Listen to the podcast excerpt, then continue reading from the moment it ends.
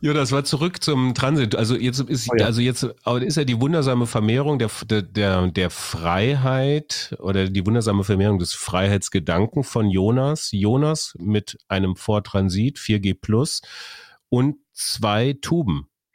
Da werden es immer mehr. Ähm, was stellst du damit an? Ähm, hm? Was stellt man damit an? Ähm, also erstmal so ein, so ein Leben als äh, Künstler zusammenbauen, in dem man immer mehr das macht, worauf man Bock hat.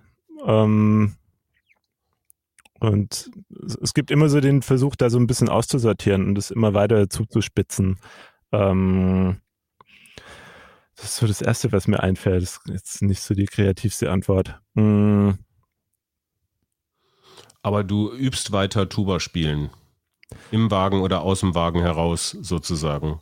Na, viel Stehst weniger. du auch in Fußgängerzonen? So, also steht man dann auch in Fußgängerzonen dann, wenn man unterwegs ist? Hast du das auch schon gegeben? Oder ist das äh, despektierlich, was ich jetzt sage? Hm, also es macht ja total Sinn, dass man sagt, dass man das irgendwie mit Straßenmusik verbindet oder so. Ja.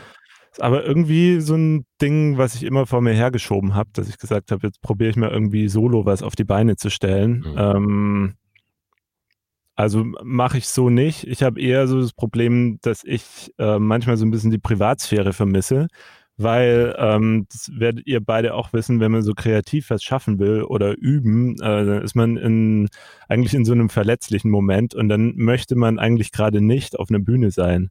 Und mir reicht schon, wenn ich ähm, irgendwo in Brandenburg am See stehe und dort eigentlich so einen Tag für mich brauche, um was zu schaffen. Und dann sind da noch 15 andere Leute, die da Urlaub machen dann habe ich schon das Gefühl, ich bin auf einer Bühne. Ähm, und deshalb bin ich auch immer so ein bisschen auf der Suche nach den wirklich ganz abgelegenen Orten. Gibt es die denn? Ja, sorry, Thorsten. Ja, kein Problem. kein Problem. Ich hatte mich gerade gefragt, ob es die überhaupt gibt in Deutschland. Gibt es in Deutschland komplett abgelegene Orte? Ich glaube irgendwie, das, das finde ich nämlich total total gut, weil zum Beispiel, wenn du da irgendwo in Brandenburg an der Seenplatte bist, sind ja trotzdem 15 Mitmenschen, äh, die dort Urlaub machen. Es ist sehr, sehr schwierig. Also ich glaube, ich schätze die Stelle, wo du gerade bist, menschenleerer ein, als die brandenburgische Seenplatte. Weil da sind auch viele Berliner, glaube ich, die da immer Urlaub machen. War, ja, waren also bestimmt, die, alle 15 waren bestimmt Berliner. ja, es, es, gibt immer so ein paar Locals aus dem nächsten kleinen Dörfchen, die dann halt an ihren See fahren und die das wahrscheinlich äh, noch mehr stört, dass die ganzen, äh, dass dann die zehn anderen Berliner noch da sind. Und dass ähm, da jemand Tuba spielt, vielleicht, das stört die vielleicht auch total. Die Sorge habe ich immer. Das hält ja. mich, also allein die Sorge hält mich schon davon ab, dann dort Tuba zu spielen tatsächlich.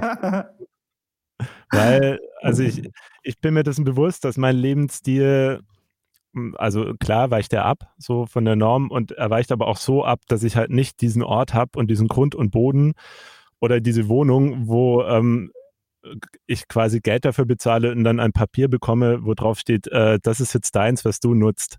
Sondern mhm. ich bin halt immer Gast. Ich bin immer mehr oder weniger geduldet und bin sehr froh, wenn ich jemanden finde, um den oder die anzusprechen äh, und das mal zu fragen. Aber es äh, schwingt schon immer dieses Gefühl mit, ähm, irgendwie nicht, nicht nerven. Also nicht auffallen ist ein bisschen schwierig, aber zumindest nicht nerven. Ja. ja. Hm. Ist ja eigentlich so der bei den Handwerkern äh, oder ne, Entschuldigung Handwerkern bei den Zimmermannsleuten präziser gesagt ist das irgendwie spürt sich so wie eine Walz eigentlich ja. ne irgendwie irgendwie ist es wie eine Walz oder ich habe tatsächlich letzten Sommer, ähm, also die, die Wandergesellinnen und Gesellen, die machen einmal im Jahr so eine Sommerbaustelle. Die sind ja alle einzeln unterwegs.